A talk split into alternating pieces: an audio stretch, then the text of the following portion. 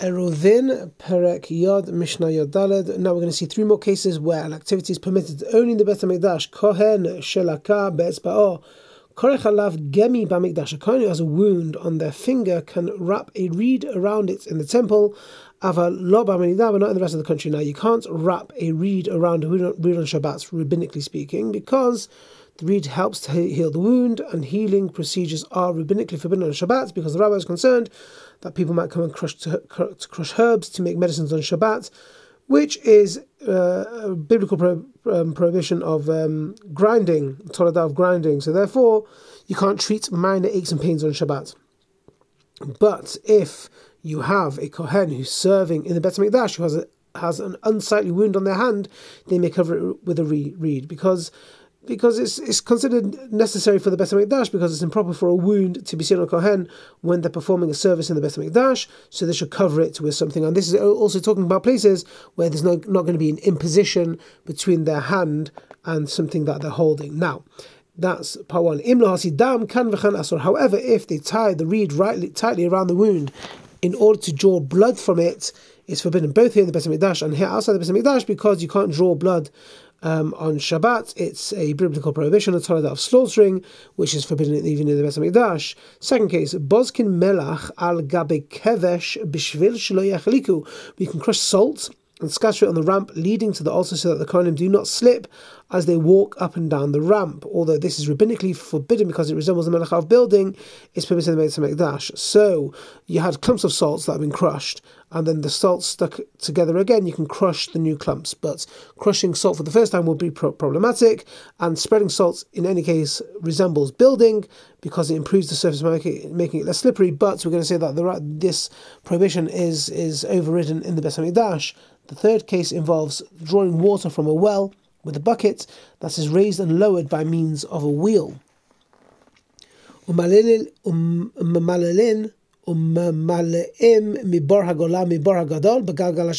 we can draw water with a bucket tied to a wheel from the exiles' well and the Great Well, which were located on the temple premises on Shabbat. This too is forbidden rabbinically, yet permitted in the Bet HaMikdash. The rabbis were concerned that if they permit people to draw from a well, by means of a wheel, you can draw. You, people might come to draw water and water their garden, which is a malacha. It's forbidden in the malacha of planting.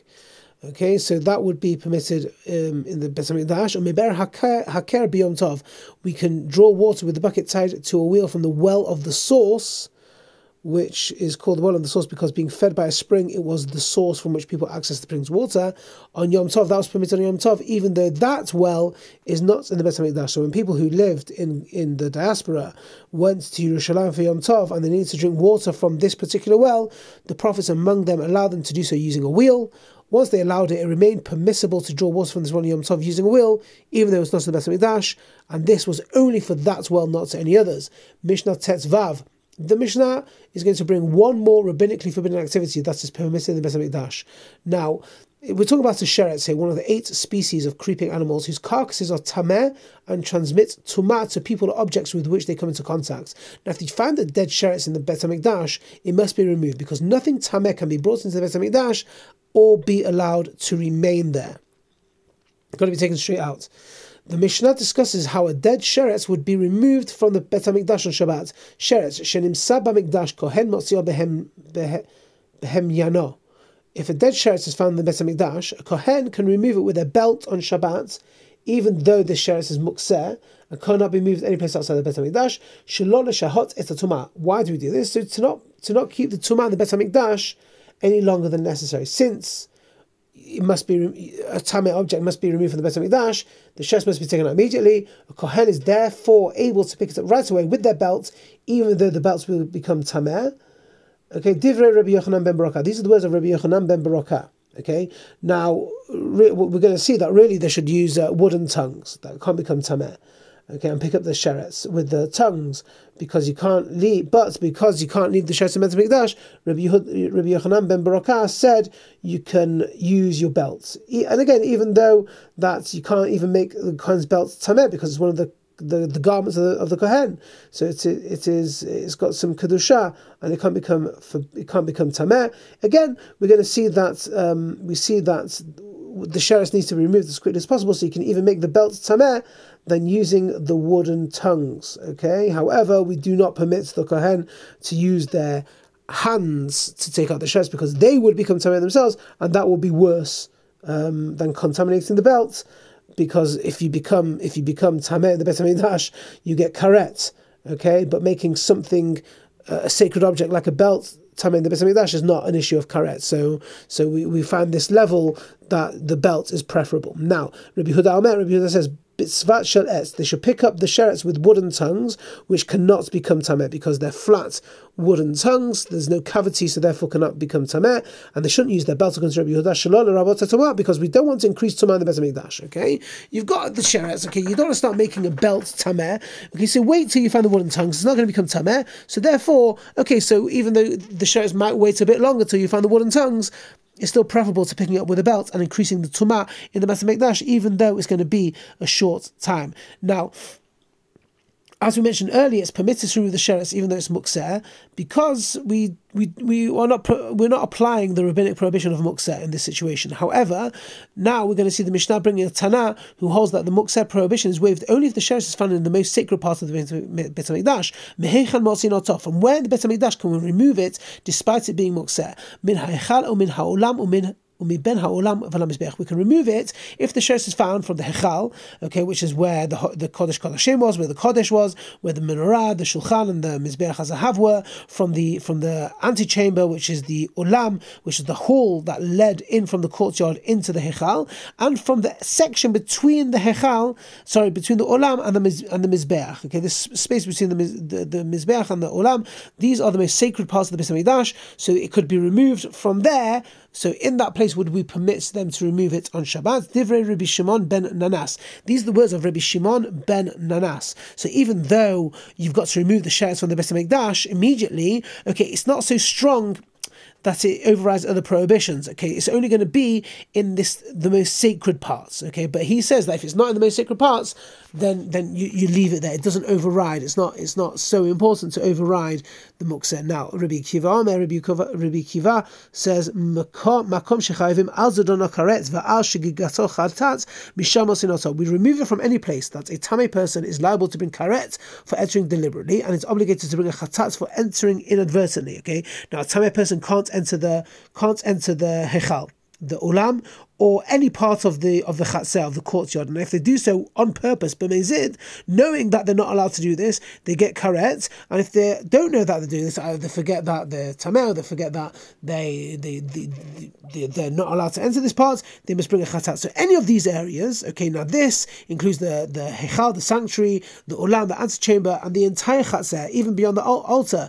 Okay, so so according to Rabbi Kiva, any of these places, if a sheretz is found in that place on Shabbat, it must be removed, and only if it's found outside the chatzah should it be left in place until after Shabbat. Now, the Mishnah teaches what should be done if a dead sheretz is found on Shabbat in a place from where it cannot be removed. So let's say, according to Rabbi uh, Shimon ben Nanas, it was found anywhere in the chatzah beyond the mizbeach or outside the chatzah according to Rabbi Kiva. So sha'ar kol and if the sheretz is found in any of the places in the Hamikdash on Shabbat, kofin alav pas Pesachter. We cover it with a pot and leave it until Shabbat. Okay, so if it's found in these places, we just cover it in a pot and then we sort it out after Shabbat. Okay, now we're going to end the Mishnah and the Masechta with a statement that goes back to Mishnah Yod Gimel, which taught that if there was a string of a musical instrument used in the Beit Hamikdash and it broke on Shabbat, you can tie the knots together with a temporary, you can tie the strings together with a temporary knot. Rabbi Shimon disagrees. Okay, so we didn't see that opinion there. He forbids even a temporary knot because it might lead to making a permanent knot, which is biblically prohibited. Okay, he would permit the string to be tied only with a bow. Okay, a bow that can be tied, that can be untied with one, with like pulling one string. Now, in that case, Rabbi Shimon is strict. Okay, he says you can't you can't tie it with a temporary knot. Um, you can only tie it with a bow.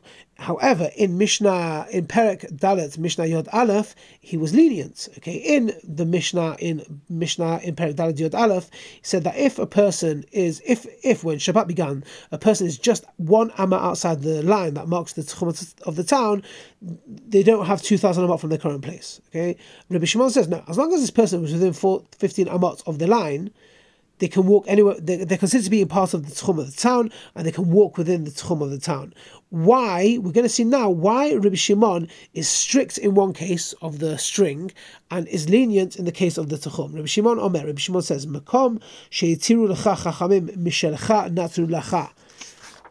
In the place where you're allowed to walk, okay, so anywhere within the tchum of the town, they're giving you what is yours. As in, if a person is 15 hours outside the boundary when separate Shabbat began, they can go anywhere within the town's Tachum because we saw uh, we did mention earlier that when the markers of the town's Tachum are usually placed 15 amot closer to the town than the true boundary.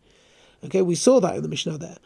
So even though this person is 15 amot beyond the markers, they're still within the Tchum. So that ruling is nothing special, there's no special leniency, it's just the reality. That case isn't comparable to the case of the broken string, where we rule stringently. Why? Because the rabbis only allowed you to do in the Bet Mikdash only that which is just shavot, and not which is a biblical prohibition. So it's forbidden to tie the broken string of a musical instrument, even the Bet Mikdash, because some knots are biblically prohibited. So Rabbi Shimon permits tying the strings with a bow, because all kinds of bow temporary or permanent, are forbidden only according to rabbinic law. So he says, ah, right, so you're allowed to break rabbinic law, so to speak, in the Beth Mikdash, so therefore you can do a bow. But you can't use a regular knots because some regular knots are used to, um, are, are, are biblically pro- pro- problematic. Okay, so so essentially. Yeah, so that, that that explains why Rabbi Shimon was stringent, is considered to be stringent in terms of the string that breaks, but lenient when it comes to the tchum. Have a great day. See you Masechet Pesachim.